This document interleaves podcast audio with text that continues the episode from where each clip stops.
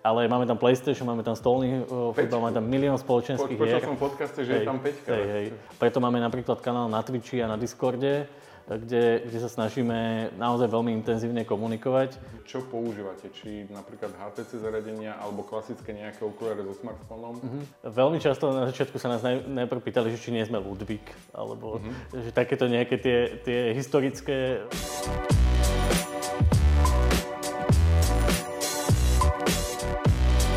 Hej, páčia sa ti naše TechTalks? Veríme, že ti rozhovory robia radosť, rovnako ako digitálny operátor radosť, s ktorým výhodne dátuješ, SMS-kuješ a samozrejme aj telefonuješ. Ak chceš ich SIM kartu, objednaj si ju v appke Radosť. Priatelia, vítam vás pri ďalšom dieli našej relácie TechTalks. No a teraz sa budeme rozprávať na tému, ktorá podľa mňa mnohým mladým môže aj pomôcť, a teda už na pozadí pomáha veľmi, a to je téma psychologickej pomoci. Dobre som to takto nejako definoval? Úplne perfektne. Psychologická pomoc cez technológie. Cez technológie, presne. Máme tu zástupcu, alebo teda zakladateľa a riaditeľa spoločnosti, alebo veľmi už známeho brandu IPčko.sk. No a vlastne Marek Madro nás zavítal do našej redakcie. Vítam vás. Dobrý deň, pozdravím všetkých. No a my sa budeme pýtať vlastne možno aj taký úvod, tí, ktorí nepoznáte IPčko, tak vlastne, že ako to celé vzniklo, v čom vedia pomôcť a aké technológie pri tom používajú. Takže Marek, taká prvá vec, že teda kedy vzniklo IPčko a ako vás to napadlo? IPčko vzniklo pred 10 rokmi, keď ja ako psychológ som pracoval v jednom takom centre pre mladých ľudí s nejakou drogovou minulosťou alebo s nejakým takýmto príbehom. A keď som prichádzal po práci, hrozne dlho som tam vtedy trávil času, po práci domov, tak mi cez Facebook písalo veľké množstvo z tých mladých ľudí, s ktorými som bol celý deň. A to, čo mi písali na Facebooku, bolo oveľa vážnejšie, ako to, čo sme tam preberali počas dňa. A naozaj to boli silné príbehy a ja som sa stále snažil ich presmerovať na tú reálnu komunikáciu na druhý deň v tom klube, že otvoríme tú tému a im to nešlo. A začal som nad tým špekulovať a vlastne IPčko vzniklo ako četová linka dôvery. Vtedy už boli nejaké četové linky? Existovali rôzne také ako keby pokusy zapojiť internet, ale nič nebolo také dostupné, také ako keby jednoduché, ako to, čo sme urobili my. A za tých 10 rokov vzniklo už kadečo, všeličo možné. Ale teda to, čo my robíme, je pomôcť ľuďom v rôznych ťažkých životných situáciách, ale najmä sa sústredíme na tie krízové situácie. A to, čo si spomínal, IPčko.sk je náš najstarší a najznámejší projekt, ale IPčko robí toho ďaleko viacej. To si môžeme aj počas rozhovoru určite povedať, lebo už to není ďaleko len o tom četovaní, ale začali ste vlastne tým četovaním a to aj zostalo. To je taká hlavný spôsob, ako sa spojiť s vami cez stránku IPčko.sk, No a vlastne tam máte možnosť teda četovania, ale ja som si prečítal, že môžu vám tí ľudia napísať aj cez e-mail a nie, že garantujete, ale snažíte sa odpovedať do 24 hodín. To znamená, ja som počul aj nejaký rozhovor s tebou, no a vlastne tam si povedal, že jednoducho naozaj je tých požiadaviek tak veľa, že sa nestihnú tí ľudia akože pripojiť na ten chat, takže je dobré odpovedať na ten e-mail. Tak vlastne možno mi aj prezrať ľuďom, že koľko ľudí potrebuje takú pomoc a koľko ľudí vás využíva. Minulý rok sme mali 72 000 kontaktov a viac ako 100 000 ľudí, ktorí sa k nám nejakým spôsobom nedoklikali, nedočetovali, nedovolali, lebo ten dopyt aktuálne je taký najmä v tom náročnom období tej tretej vlny, keď to nejak vrcholilo pred Vianocami, tak sme aj upozorňovali na to, že potrebujeme obrovskú trpezlivosť, pretože vyšlo nám z tých štatistík, že zdvihneme jednu zo šiestich žiadostí o pomoc cez chat. A je to náročná situácia, lebo keď sa pozrieme do tých štatistík a pozrieme sa, s akými témami nás kontaktujú tí ľudia, tak to sú... Tak vás to naozaj mrzí, že ten dopyt je taký obrovský a že tí ľudia fakt potrebujú pomoc. ale zdá sa, že tá psychologická obec tak trošku zaspala a že málo využíva technológie a je to obrovská škoda, pretože by tá pomoc sa dostala aj k tým ďalším ľuďom.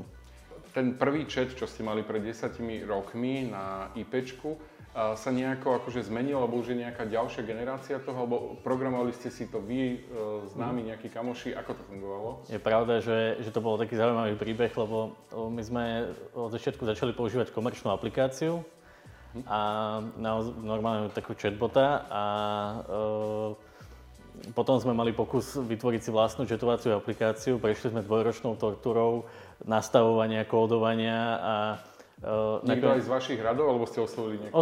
Oslovili sme externého človeka a keď sme to spustili do prevádzky, tak to tak veľmi padalo a nefungovalo, že sme sa nakoniec znova vrátili k tej pôvodnej aplikácii, ktorá takisto prešla nejakým vývojom a zdá sa, že nám to funguje a že to funguje dobre. Takže je tá pôvodná aj teraz. Je úplne tá pôvodná aplikácia. A dneska sú moderní chatboti, ktorí sú už aj s umelou inteligenciou a podobne. Ja si neviem predstaviť, že vo vašom prípade by tam bola nejaká umelá inteligencia pripravená na nejaké odpovede. Ako to teda je, že vždy môžu sa tí ľudia spoľahnúť, že na tej druhej strane je reálny človek, reálny psychológ? Alebo možno naozaj tu prichádza aj tá umelá inteligencia? Poviem to tiež, možno ako...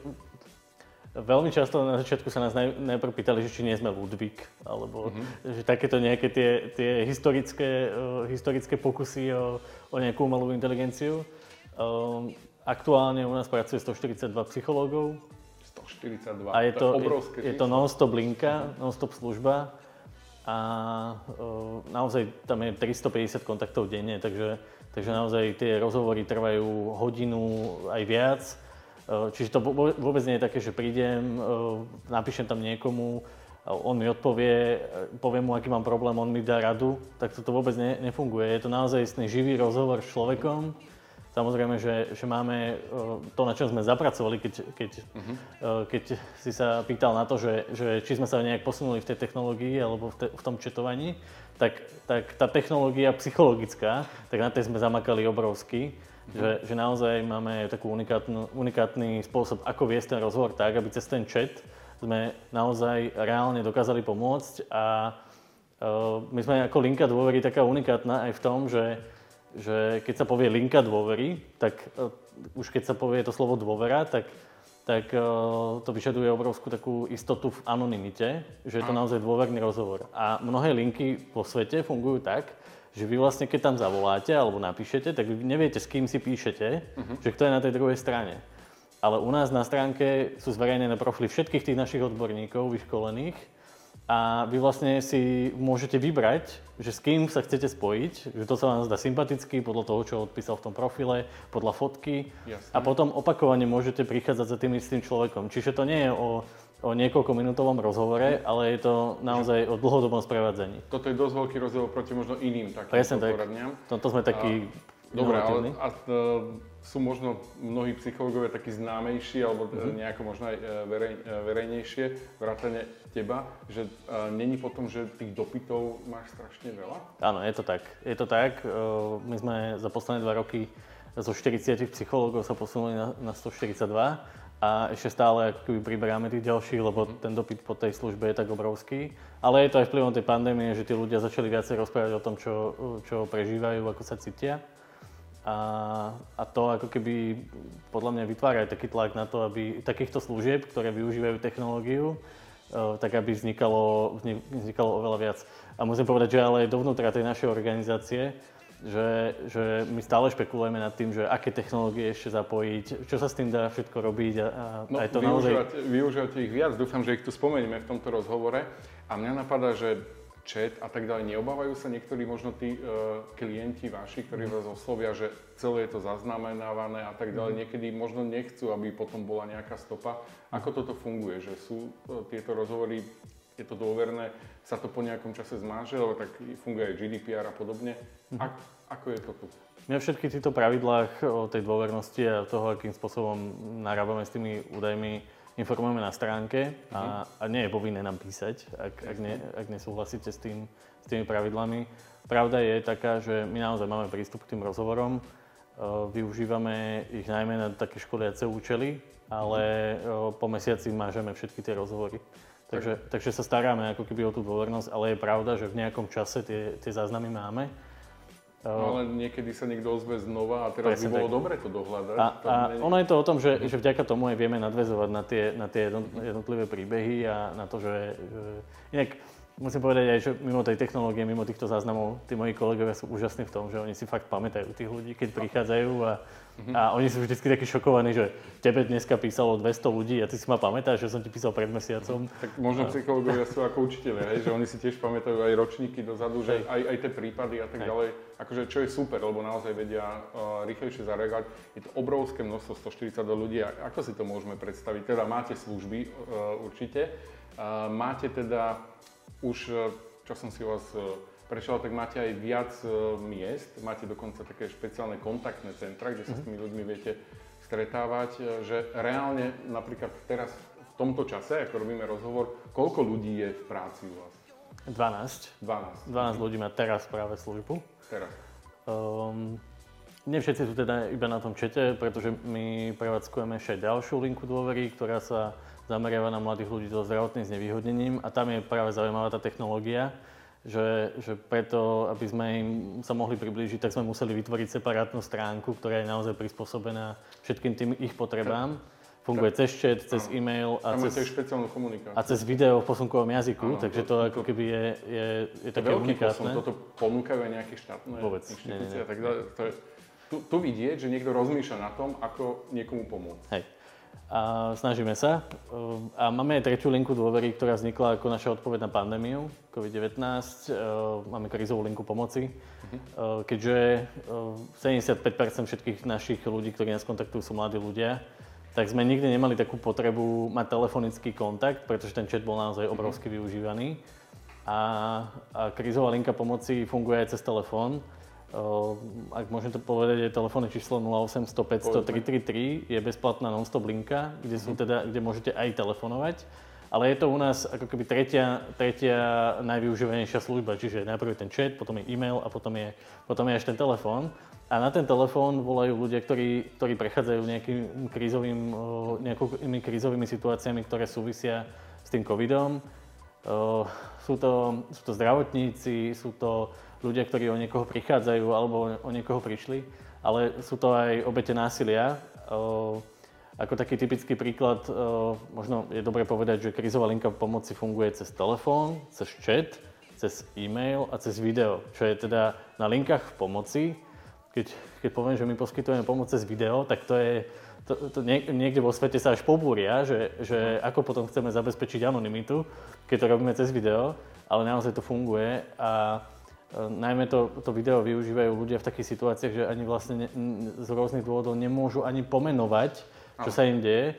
Takže ako taký ten typický príklad, ak môžem, je, že jeden z takých, čo mnou tak najviac otriasol cez to video, bolo, že nám zavolala žena zo skrine, ktorá sa tam skrývala so svojím synom. Videohovor. Spustila videohovor a ukázala nám vlastne, ako sú v tej skrini zatvorení, plakali a počuli sme toho muža za tými dverami tej skrine, ako ju hľadá, ako na ňu kričí, ako jej nadáva.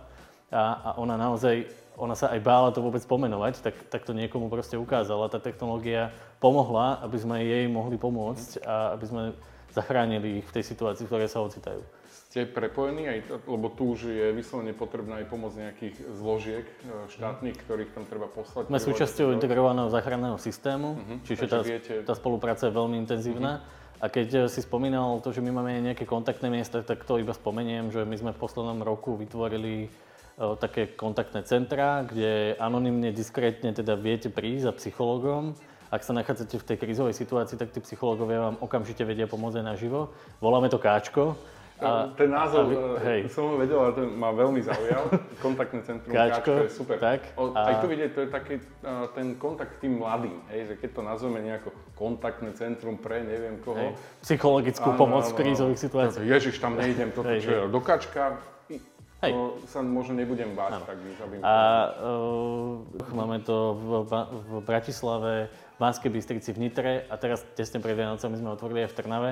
Veľmi sa snažíme, keďže tá služba je veľmi úspešná, sa sa snažíme posunúť tie káčka naozaj, aby vznikli v každom regióne, v každom krajskom meste, aby sme mali takéto kontaktné miesto, kde v priebehu niekoľkých dní dokážeme zvrátiť tú krízovú situáciu a nasmerovať vás aj na ďalších odborníkov a na ďalšiu pomoc. A iba to doplním, že posledná vec, na ktorú som špeciálne hrdý, je, že v Bratislave sa nám podarilo v starom meste otvoriť aj také miesto, možno také veľmi odvážne, že hovorím, že to je psychologická pomoc. Volá sa to Klub Machovisko. Ty si hovoril, že ten názov, že tie názvy predtým, keď sme sa rozprávali, že ako nám idú, ja si to až tak veľmi nemyslím a tie názvy máme také zvláštne, ale Klub Machovisko je miesto, je centrum pre mladých ľudí, ktoré vyzerá ako kaviareň, ako naozaj že dobrá štýlová kaviareň. A ten personál, ktorý tam pracuje, sú všetko psychológovia. Máme tam... Psychológ varí kávu a tak ďalej. Áno, urobí ti čokoládu, urobí ti kofolu. Dobre, nemáme tam pivo, nemáme tam alkohol, ale máme tam PlayStation, máme tam stolný futbal, máme tam milión spoločenských hier. Počul som v podcaste, že je tam peťka. To je dobré, to je opäť niečo, čo... A že ty toho psychológa zažiješ v takej naozaj že neformálnej atmosfére, nemáš pocit, že si niečím stigmatizovaný, označený a keď máš chuť, tak môžeš sa s nimi rozprávať do poradenskej miestnosti, ktorú tam máme, ale celé je to o tej komunite, robíme tam super program, máme tam koncerty, diskusie, rôzne typy terapii, virtuálnu terapiu a podobne.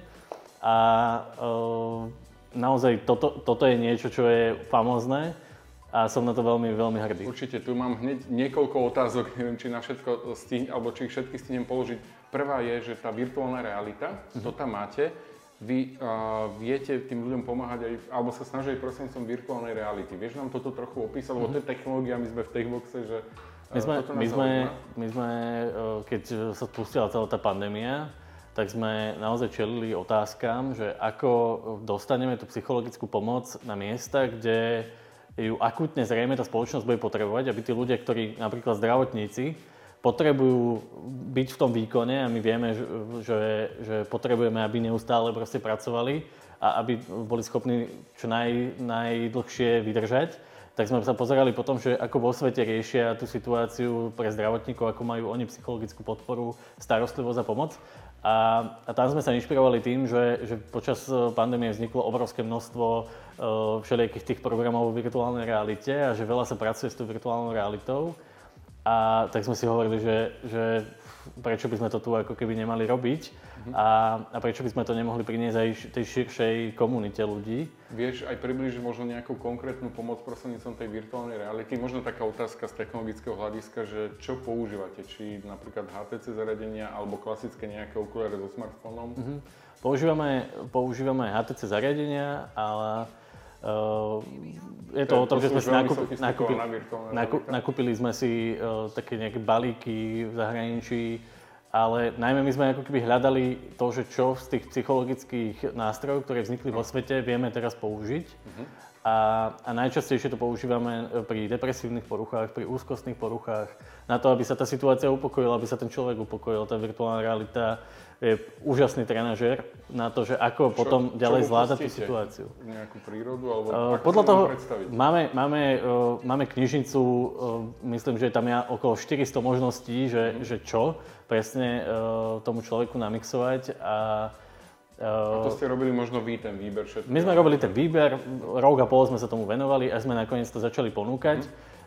Začali sme to teda testovať a musím povedať, že my sa to snažíme posúvať aj medzi odborníkov, aby odborníci to používali vo svojej praxi, aby sa toho nebáli. My ich pozývame na rôzne workshopy, webináre, ukazujeme im, ako s tým robiť. A už na základe vás možno nejaké psychologické poradne začali používať VR-ko? Áno. Takže máme to na Slovensku už takejto dobe, že je to všetko v plienkach, veľmi sa toho boja a tá pandémia tým, že nie je možné sa stretávať, tak to celé ako keby komplikuje, ale idete až tak, že, ja že vaše poznatky chcete zdieľať aj s ostatnými. Vždy to tak je a to, o čo nám ide, je, že tá psychologická pomoc, aby bola naozaj atraktívna pre tých mladých ľudí, aby sa toho nebáli, aby to nebolo len o tom, že prídete, sadnete si a budete sa rozprávať, lebo skutočná práca so psychológom je úplne niečo iné ako toto a tá technológia môže otvoriť tie dvere. A doba sa mení a práve preto je veľmi dobré, že sa snažíte prispôsobiť a najmä keď absolútne gro, 70% tvorí tých mladých ľudí, tak S nimi treba komunikovať trošku naozaj inak, čo je super aj tá virtuálna realita. Ale napríklad vy ste aktívni veľmi aj na sociálnych sieťach. Dokonca komunikujete cez sociálne siete a máte aj na Twitchi kanál. Tak ďalej, povedz niečo o tomto. Máme takú partiu, aktuálne je to 8 psychológov, ktorí dennodenne mapujú, čo sa na sociálnych sieťach deje. A vyhľadávajú ľudí, ktorí hovoria na internete, na sociálnych sieťach o tom, že im je veľmi zle, že im je ťažko. Takže nie len čakáte, že sa niekto ozve, ale vy ešte aktívne vyhľadáte ľudí, ktorým treba pomôcť. Najmä sa zameriavame na samovraždy a na ľudí, ktorí sú naozaj na tej hrane. A zaujíma nás, aká je tá cesta toho človeka, keď mu je ťažko, že kde hľadá pomoc, ako uvažuje. Zistili sme, že ľudia v takejto samovraždnej úzkosti zadávajú do Google rôzne slovné spojenia a potom cez tie marketingové nástroje sa snažíme k nim dostať. A zistili sme, že najvyhľadávanejší pojem na internete v súvislosti s samovraždou je "chcem sa zabiť", tak sme vytvorili web www.chcemsazabiť.sk preto, aby sa dostali k tej pomoci. Prvý, keď presne tak. Prečítajú. Má to niečo aj so SEO optimalizáciou, ale nie len.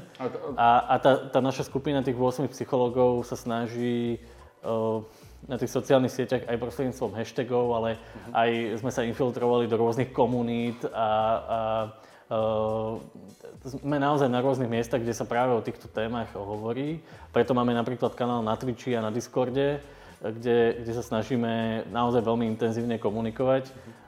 Nám sa totiž stáva, že sme veľakrát aj svedkami toho, že ľudia streamujú to svoje ukončovanie života a nám o tom dávajú vedieť, že sa to deje a my sme samozrejme vyškolení na takýto typ komunikácie, keďže máme aj ten reálny terénny tím, ktorý prichádza k tým ľuďom v takejto ťažkej životnej situácii. Tak presne ako keby využívame to know-how aj v tom online priestore a snažíme sa zabrániť tomu najhoršiemu. Ale snažíme sa naozaj využívať tie sociálne siete aj na tú prevenciu a na to, aby proste sme tú psychológiu celú posúvali trošku inde a ukazovali, že psychológia vie byť naozaj užitočná a aj atraktívna. No, keď sme načetli, že aj cez tie sociálne siete aktívne fungujete a tak ďalej, aký je tvoj názor na sociálne siete celkovo, že či práve aj oni nespôsobujú tým mladým mnoho tých problémov, ktoré musíte riešiť? Veľmi osobne, teraz práve mám také obrovské dilemy v sebe. Riešime prípad násilia v Miloslavove. Veľmi intenzívne, ako práve tí odborníci na tú krízovú komunikáciu, pomáhame tým zainteresovaným, ale aj škole a celej tej komunite, aby tým prešli. A pre mňa tie technológie zohrávajú v tom kľúčovú rolu. Veľa premýšľam nad tým, že aká miera toho násilia cez tej technológie je redukovateľná, čo vieme urobiť preto, aby sa cez internet nešírala taká obrovská nenávisť a my rozumieme, čítal som niektoré komentáre, je to veľmi zle. My rozumieme tomu disinhibičnému efektu a tým psychologickým faktorom, ktoré vplývajú na tú našu otvorenosť a na to, že máme väčšiu odvahu cez internet písať hocičo, ale v tomto prípade v Miloslavova nám príde naozaj veľmi významný ten vplyv tých sociálnych médií a toho, akým spôsobom sa spustil lynč na deti, ktoré naozaj robili hrozné veci, ale vnímame aj ako keby ten druhý rozmer toho, že ako sme sa ako spoločnosť postavili k tomu násiliu prvotnému a že vlastne sme na ne reagovali ďalším obrovským násilím. A že čo s tým vieme urobiť. Čiže toto sú také výzvy, neviem ti na všetko odpovedať, ale nad týmto teraz špekulujeme veľa a najmä v týchto chvíľach sa snažíme pomôcť najviac ako sa dá, pretože ten tlak je obrovský. Nech sa to podarí čo najlepšie. A vlastne, čo by si možno poradil za celé IPčko rodičom, ktorí deti sú na sociálnych sieťach, či už je to TikTok, či už je to Instagram a mnohé ďalšie, o ktorých napríklad ani ja neviem, ale akože vznikajú, tí mladí vedia, že vlastne na čo by si tí rodičia mali dávať pozor a kedy už možno, alebo že aký je taký príznak, že musím sa tým dieťaťom viac trošku zaoberať, pomôcť mu skôr, ako možno už kontaktuje vás. Že ak sa to dá, tak to povedať. Že... Využijem túto príležitosť na to, aby som povedal ešte jeden náš projekt. On sa volá StaloSato.sk. On sa zameriava prioritne na obete sexuálneho zneužívania cez internet. Ale je to web, ktorý má pomôcť rodičom, ako rozprávať o niektorých internetových fenoménoch so svojimi deťmi. A my sme vypracovali také rôzne materiály, také A4, také plagáty, ako keby, že z jednej A4 sa ten dospelý dozvie všetko, čo s tým internetovým alebo technologickým fenoménom súvisí. A dokonca je tam návod, ako o tom fenoméne sa rozprávať s tými svojimi deťmi. Čiže ak tá moja nasledujúca odpoveď nebude dostatočná, tak odkazujem na tento web stalosato.sk. A my sme vytvorili taký manuál, takú metodiku na to, ako rodičia majú pristupovať k tým technológiám a deťom. Základ je, že keď sa pozrieme na vývinovú psychológiu, tak vieme, že deti do 9-10 rokov vnímajú ten svet tak, ako im ho dospelí ponúknú. Neuvedomujú si tie hrozby, pretože ak dospelí neupozornia na to, že sa niečo deje, tak to nie sú schopní vyhodnocovať, že toto je nebezpečné alebo toto je zlé. A preto do tých 9 rokov je veľmi dôležité, aby vaše dieťa vedelo, že je v bezpečí a že vy sa staráte o to, aby bolo v bezpečí. Vtedy do tohto veku odporúčam 9-10. Toto je ten kritický vek. Odporúčam rodičovské zámky, všetky tie veci, ktorými môžete oddialiť tie fenomény, ktoré nechcete, aby vaše deti zdieľali, videli. Čiže dovtedy má zmysel nejaká regulácia toho obsahu, ktorý prichádza k vašim deťom. No potom, ale prichádza to najzložitejšie obdobie v celom živote a to je to obdobie, kedy si to dieťa začne overovať medzi rovesníkmi, že či to, čo ste ho naučili, to, čo získalo, tie hodnoty, ten pocit bezpečia a dôvernosť s rodičmi. Odľahčím trochu aj to, či Ježiško existuje, alebo nie. že či to naozaj platí v tom svete a potrebujú si budovať aj ten svoj vlastný nejaký priestor. A toto je práve ako keby to obdobie od tých 10 do 15 rokov, kedy si vytvárajú nejaké vlastné súkromie, začnú ako keby aj že úplne že extrémne proste odbačať od niektorých rodičov. A práve v tomto období je hrozne dôležité, aby rodičia sa snažili byť súčasťou toho sveta, tých detí, ale keď som hovoril o tom, že v tom prvom období je dôležité to bezpečie, aby bol rodič tým bezpečím, tak v tom druhom období je hrozne dôležité, aby bol fanúšik. Fanúšik. To znamená, že keď chce robiť videa, pomáhať mu... Presne tak, byť pri tom, lebo len vďaka tomu sa dozviete, že prečo to robí, čo mu to vlastne prináša a dozviete sa aj o tom, že akým spôsobom máte tie svoje deti chrániť. Je to možno aj taká veľká výzva, pretože keď vidíte dieťa, ako streamuje, ako sleduje niekoho, ako hrá nejaké hry, tak pre vás dospelých sa to zdá možno ako stratený čas, alebo tomu nerozumiete. Ale keď si v skutočnosti sadnete, a toto sú všetko informácie, ktoré mám od tých mojich kolegov teréniakov, že keď si k ním sadnete a započúvate sa do toho, že o čom sa oni vlastne bavia, tak sa rozprávajú o vzťahoch, rozprávajú sa o tom, ako riešia problémy. Okrem toho, že to má nejaké výhody, tak samozrejme, že to prináša aj nejaké riziká, ale je veľmi dôležité, aby tí rodičia išli za to, čo vidia a naozaj sa snažili ísť do hĺbky. A toto môžete robiť len vtedy, keď mu fandíte tomu dieťaťu. Že nie striktne odstrihnúť, to tiež nie je na účer. To vôbec nefunguje, lebo tie deti potom... začnú používať rodičovské zámky, ktoré nevedia, že tie decká sú schopné si nájsť návod, ako obísť tie rodičovské zámky a podobne. V tomto období to nemá už vôbec zmysel z našich skúseností. No a potom prichádza tretie obdobie, kedy máte byť partnerom. Od 15? Od 15 vyššie to dieťa sa začína ako keby k vám vracať, niekedy to neuzná úplne, ale začne ako keby vnímať aj tie vaše skúsenosti, začne sa vás pýtať, ako ste to mali.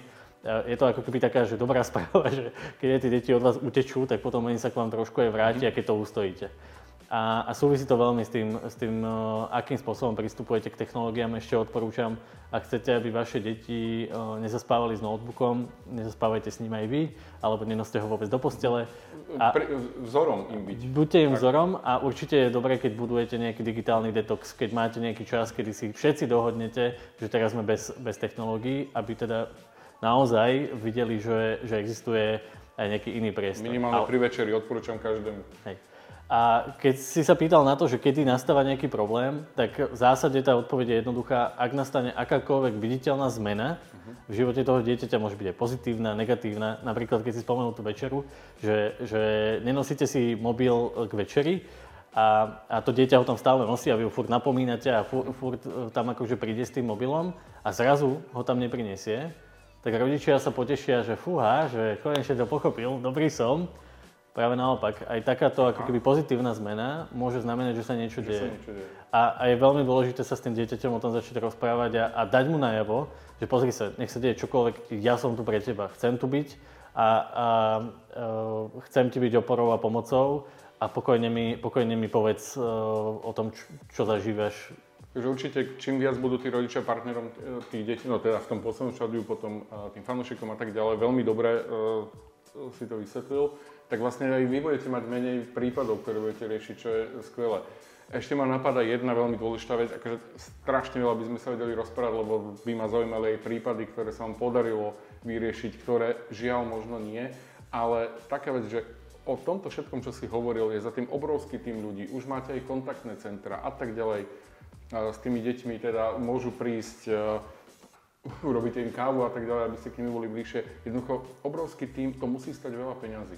Ako sa vám v tomto darí, že pomáhajú vám, alebo kto vám pomáha, lebo všetko toto, aby sme povedali, to všetky vaše služby sú gratis, sú zadarmo. To je veľmi podstatné povedať, teda, že ako to dokážete financovať, lebo to sa nedá akože dlhodobo, tomu sa venuješ určite naplno, len tak gratis. Videl som na vašej stránke aj podporu ministerstiev, či aj od štátu máte možno nejaké finančné prostriedky od sponzorov.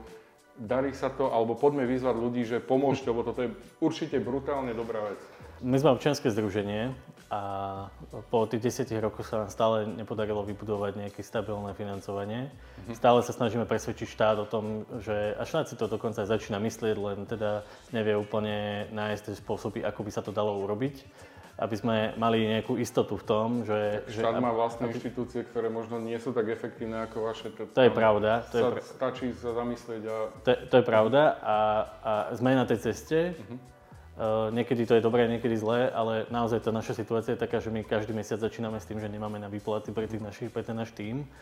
A ešte to je dôležité povedať, že ja som síce povedal, že máme 140 psychológov, ale 80% z nich nedostávajú za to ani euro, čiže to robia vo voľnom čase. A my sme fakt, máme trochu aj šťastie na také ako keby silné partnerstva s niektorými firmami.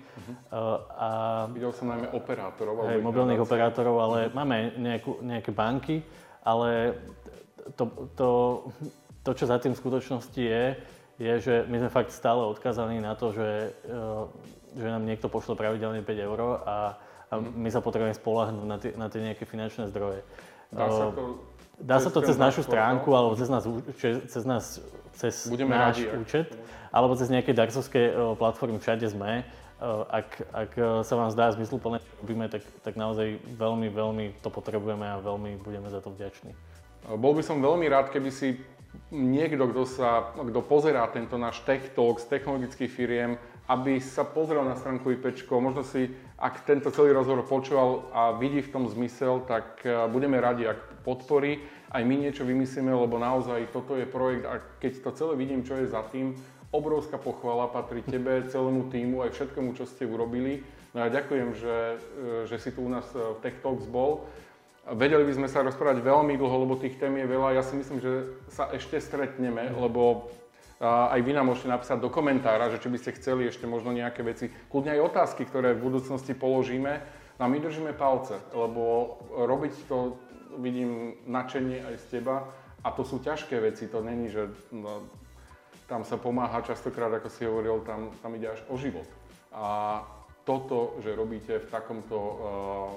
v tomto ťažkom období pandémia k tomu nenahrala vôbec, tak obrovská pochvala za náš celý tím a mňa osobne, no a ďakujem za tento rozhovor. Ďakujem veľmi pekne za tú príležitosť, pozdravím celý môj tím a veľmi, veľmi, veľmi nám všetkým držím palce, aby sme to nejak spolu ustáli a prešli v dobrom psychickom zdraví. Držíme tiež, no a my sa tešíme aj na ďalšie technologické nápady, ktoré máte, lebo naozaj si ich spomenul veľmi veľa, ktoré podľa mňa do niektorých inštitúcií sa dostanú a nevieme kedy.